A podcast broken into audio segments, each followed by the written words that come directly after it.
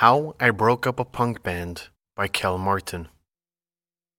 He tells me I'm the cause of all the tension within the group, the harsh neon light emphasizing every worried line on his face. I look down at my watch, three a.m., middle of the night, middle of nowhere, Germany. We are eight tired punks, all hunkered down in the local McDonald's restaurant. The irony's not lost on me. Look, I say, and I go on explaining to him that not all bands are made to break through and not all of us were meant to be rock stars. In hindsight, probably not the best thing to tell someone down on their luck, but then and there, I was broke, hungover, and I just wanted to go home. Okay, so let's flash back to the first day of the trip. See what I did there? I'm a writer! The band Bad Fortune had asked me to accompany them on their Germany tour, officially as a photographer, but really as a tag-along friend to some of the older band members. At that time, I was young, and the idea of the punk tour life rang a sweet fantasy to me.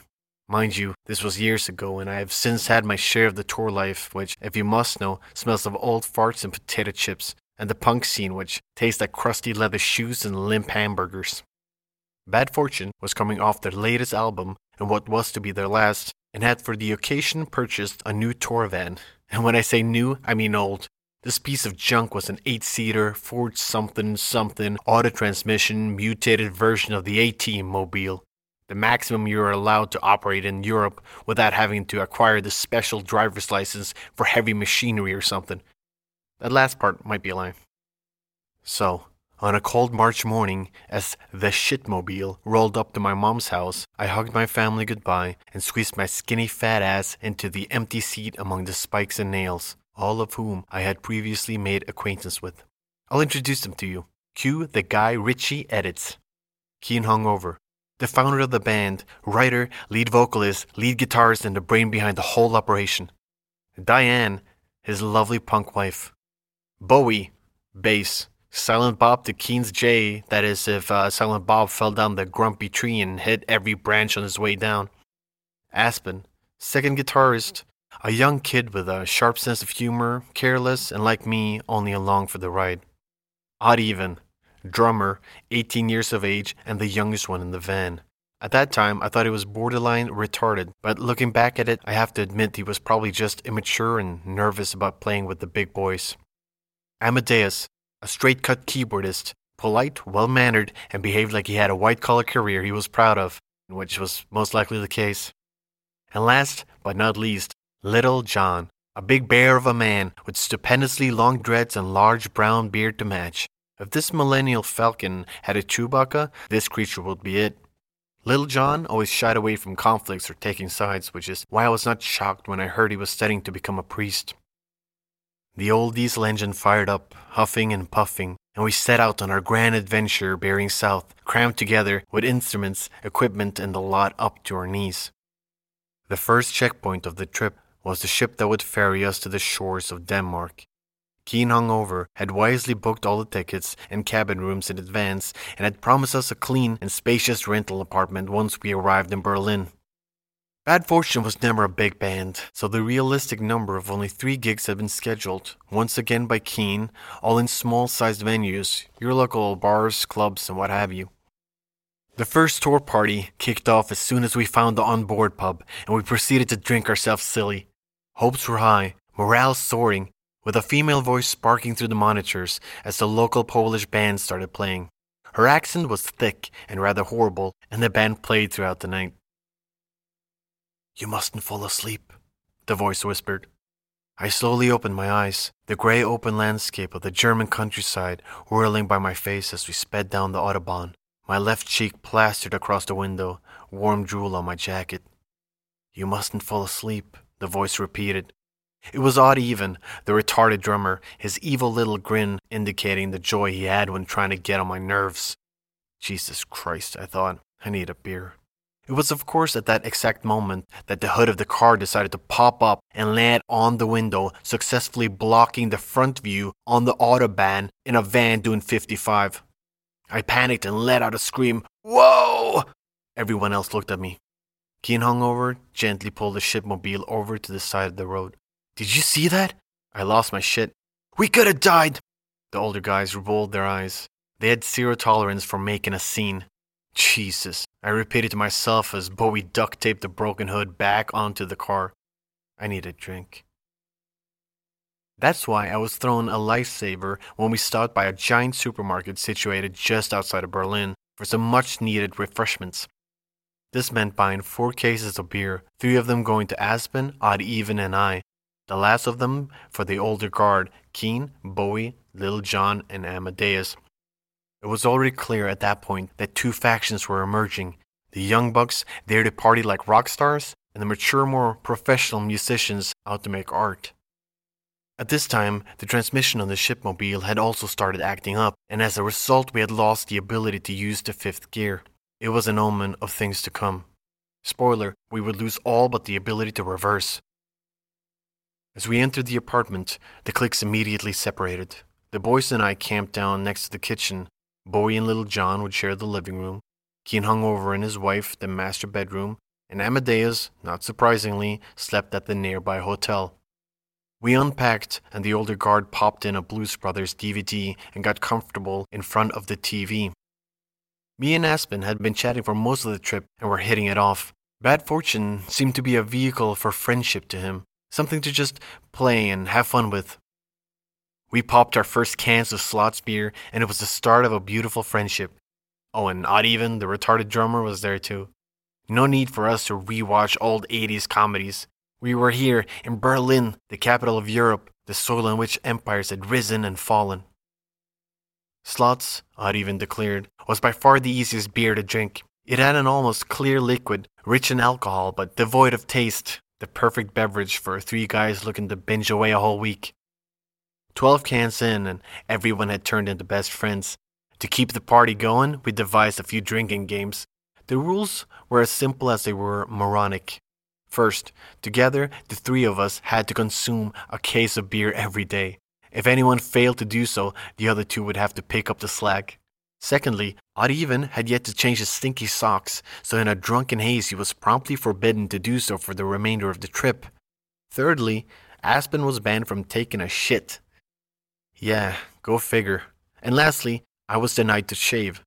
The fact that I got to grow my beard out, and that they actually thought it was a punishment, is beyond me. Look, we were pretty drunk. So, surprise, this is the point of the story where things start to get a little hazy. The chronology of the rest of the trip is sort of a big blur to me, so I apologize in advance for the scene-to-scene dissection. At some point, a drunk Aspen decided it would be a smart idea to climb a building. This plan was carried out by merely strolling into a nearby construction site in the middle of the day and climbing the scaffolding like an alcoholic Spider-Man. The construction workers, dumbfounded by the event, gazed on in amazement. I laughed. Odd Even was scared. The first gig Bad Fortune played in Germany was a complete disaster. Well, that's not entirely correct, since the music was great and I think all two enjoyed it, that being me and the bartender of the place. To add insult to injury, the second gig they had booked was cancelled later that night. The older guard took this news quite hard, and with wary eyes, they packed up the instruments, and we headed back to our apartment. In light of the failed musicianship and the overconsumption of alcohol, we were told that the drinking games had to stop, and that we were ruining the trip by acting like complete monkeys. All this was of course true. Unfortunately, by saying so and demanding change, it added fuel to the fire of distrust and bitterness between the two cliques and helped increase the gap between us. Thankfully, the situation improved somewhat the following night as we decided to hit the town in an attempt to bury the hatchet. On top of that, we met several interesting local figures ready to help us out with the tour, which resulted in the band getting slated for a show in the outskirts of Berlin. Little John got shit-faced, Bowie sang a cappella for a group of scared passengers in the subway, and Keen Hungover drank mead from a horn. We had gone from rock bottom to getting back on track, all within the short span of a day. I wish I could say that the morning after was filled with remorse and accompanied by a splitting hangover. But the fact is, at that time, I had been drinking non-stop and my body had acclimatized to the constant punishment. We spent the day sightseeing, checking out the local thrift stores before getting ready for the big gig. As we jumped in the shitmobile that evening, it was clear that tensions were high. No one wanted a repeat of the last show. The venue was in a rural area outside of the city. With my limited geographical knowledge of Germany and the fact that I was sloshed on Slott's, it could have been a Pluto for all I was concerned. When we finally arrived, It had been dark for quite some time. I crossed my fingers as we pulled up in the parking lot and was met with a cacophony of rock music and chatter. A sigh of relief was audible throughout the shipmobile. In the end, the dream of a Germany gig had come true. Bad Fortune played through the night, and the audience loved them for it. It now holds a special place in my heart. Memories from a time before we knew everything about everyone. It still holds a certain nostalgic mystique to me. They were the Sex Pistols playing for a small crowd of two hundred in a rusty basement in seventy-seven. They were a night at C B G B when New York was dangerous. It wasn't filmed with a glossy iPhone camera. It wasn't tweeted, nor linked, nor liked, nor shared. And all that remains of the show are memories and the few photos I took. It's myth, to be precise. It's the childish revisionism that myths are made of. Ultimately, the morning of departure came. The glory of that great gig still fresh in our mind, but underlining it was also the bitter realization that the tour had been a failure. Keen took it the hardest, and the old guard let him be to himself. Bad Fortune had gone to Germany to make a name for themselves, to put on great shows and rock the city to its core. They had instead ended up playing two gigs, with one of them being a glorified soundcheck. Before we left, Keen took me aside and we had a real heart-to-heart. He was pretty somber and explained to me that I had been corrupting the younger members of his band and that he regretted asking me to join the tour. I don't believe it came from a place of anger or hate, and surprisingly it didn't sting that much, though I do remember it well. But hey, don't worry kids, it gets worse. A lot worse. With Berlin disappearing behind us, or the city of I'll crush your dreams, as I now like to call it, we were back on the road, and again the van was acting up. This meant that the shitmobile couldn't reach the speed necessary for the Autobahn, leaving us the smaller roads to navigate. This actually turned out to be a blessing in disguise, as I got to see a lot of the enchanting German scenery. I felt sorry for the boys and the repair bill that they would later receive, but after seeing miles and miles of highway and the all-too-touristy Berlin, it was an absolute delight. Bright, amber-yellow trees as far as the eyes could see, deep valleys brimming with creamy mist. Germany can be such a breathtaking place. We followed the country roads into the night, before yet another gear failed, leaving us at a rather pathetic snail pace. Distraught, we took refuge at the local McDonald's. The story comes full circle. The guys were spent, at the breaking point, an empty fast food joint at the edge of the world. He just kind of sat there, slumped over in the corner, staring out into space. I did the only thing I could and grabbed a seat next to him. It's hard to tell what he might have been feeling, but fuck it, I'm gonna armchair psychologist the shit out of it. I once saw this stand-up comedian doing a bit that struck surprisingly true, that we've all been told by our parents that we could be anything we want to be, but that it's really a lie. It's a scam of our generation. What do you guess all those kids brought up on M T V and Hollywood would want to be? Plumbers? Carpenters? They all wanted to be rock stars and movie actors, and you know it. Open mic night for everyone. Well, guess what? You haven't got shit to say. You're not talented enough. The winning lottery number didn't have your name on it. He knew it. I could see it in his eyes. I saw the very second a grown man gave up on his childhood dreams, and I probably gave him a push. Like putting a dying dog to rest, I told him, not all men are created for greatness. We do the best we can with what we have. We make a place for ourselves, a person to hold our hand, a green patch of grass, and a place to call our own. I might have been telling myself as much as him, time to grow up. We crawled back into the shitmobile and snailed our way off into the night. Wake up, a voice whispered to me. My legs were cramping up and I'd been sleeping with my head against the window again. The car broke down, Odd Even mournfully muttered. I watched my breath condensate in the air. How long had we been stuck? The last gear is shot, Aspen complained. We all gathered that the next logical move was to call someone. This was during the early dawn of the smartphone era, mind you, and so it proved to be a bit easier said than done. Firstly, they had to call the local guys back in Berlin to get a couple of numbers. That part went off without a hitch. Then they had to call the help desks. Do you know how many twenty-four hour help desks in Germany that speak English? No one. And I mean no one. On top of that, we had no clue where we were. It was freezing, and the atmosphere was dense and daunting. I peered out into the winter scenery, pondering where we might find ourselves. Could this have been the site of a battle? Had soldiers marched these fields cold, alone, and starving? Would we be sitting here till morning?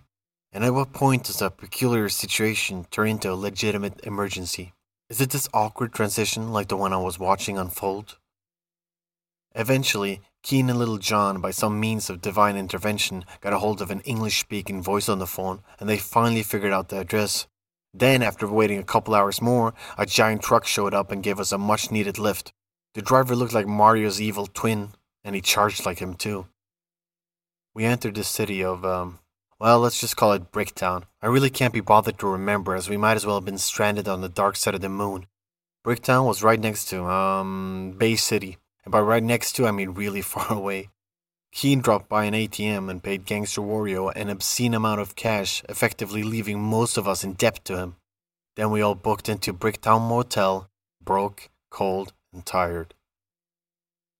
The next day ushered in the scavenger hunt of the century as we attempted to get the shitmobile repaired, a quest which after many hours only succeeded in us restoring the first gear.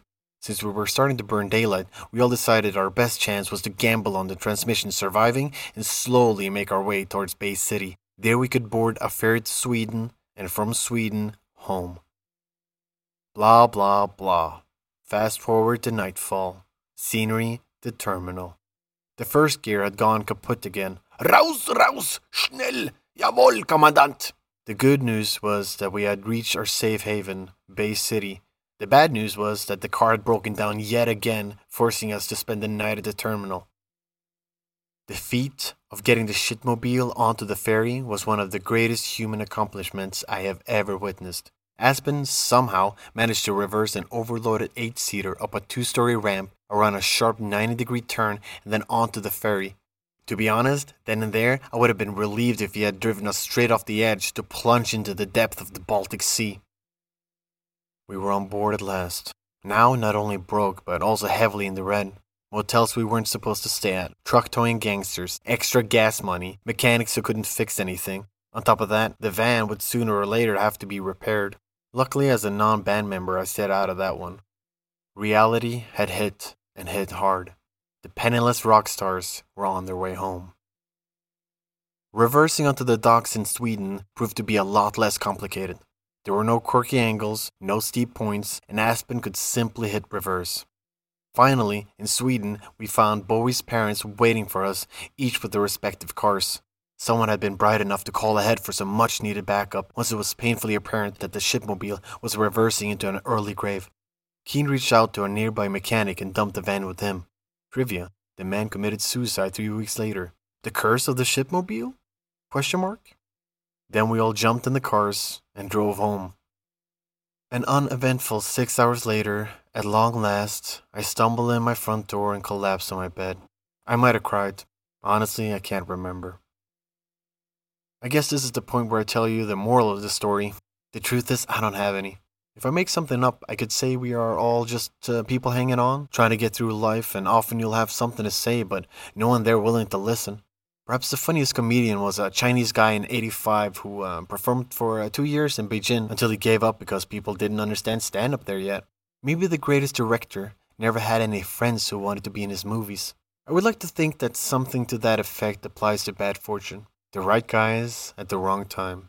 A ninety-eight Cali band stuck in oh eight Germany, a crowd blissfully unaware of the storm looming on the horizon. I do genuinely believe that their albums are amazing, and that they had something unique, that they could have been someone. But then again, as the wonderful Kirsty once said, so could anyone. Bad Fortune never played another show together, nor did they record another song. I kept in contact with Aspen, and he gave up playing guitar entirely. He founded and now owns a successful P R company aimed towards apps and the internet. I hear he's doing well. Odd Even was the first to quit the band after the doomed trip. He's now a farmer and posts pictures of mostly chopped wood on his Instagram. I never heard from Little John again, but rumors have it that he dropped out of priesthood altogether. Amadeus, I believe, is still in his white-collar job, although higher up on the corporate ladder. Keen Hungover, the machine behind it all, watched as his band imploded a few months after the tour. He grew up, had a baby, and opened up a small, successful music store. His wife, a hair salon. They moved into a new and bigger house close to town, with a green patch of grass, a place they could raise a family, and a place they could call their own. Oh, and Bowie? He rents their basement. I'll grab a can of Slott's now and raise a quiet toast for punk, myth, and days long gone by. Oh, and hey, if you're heading to Berlin, take a flight over it.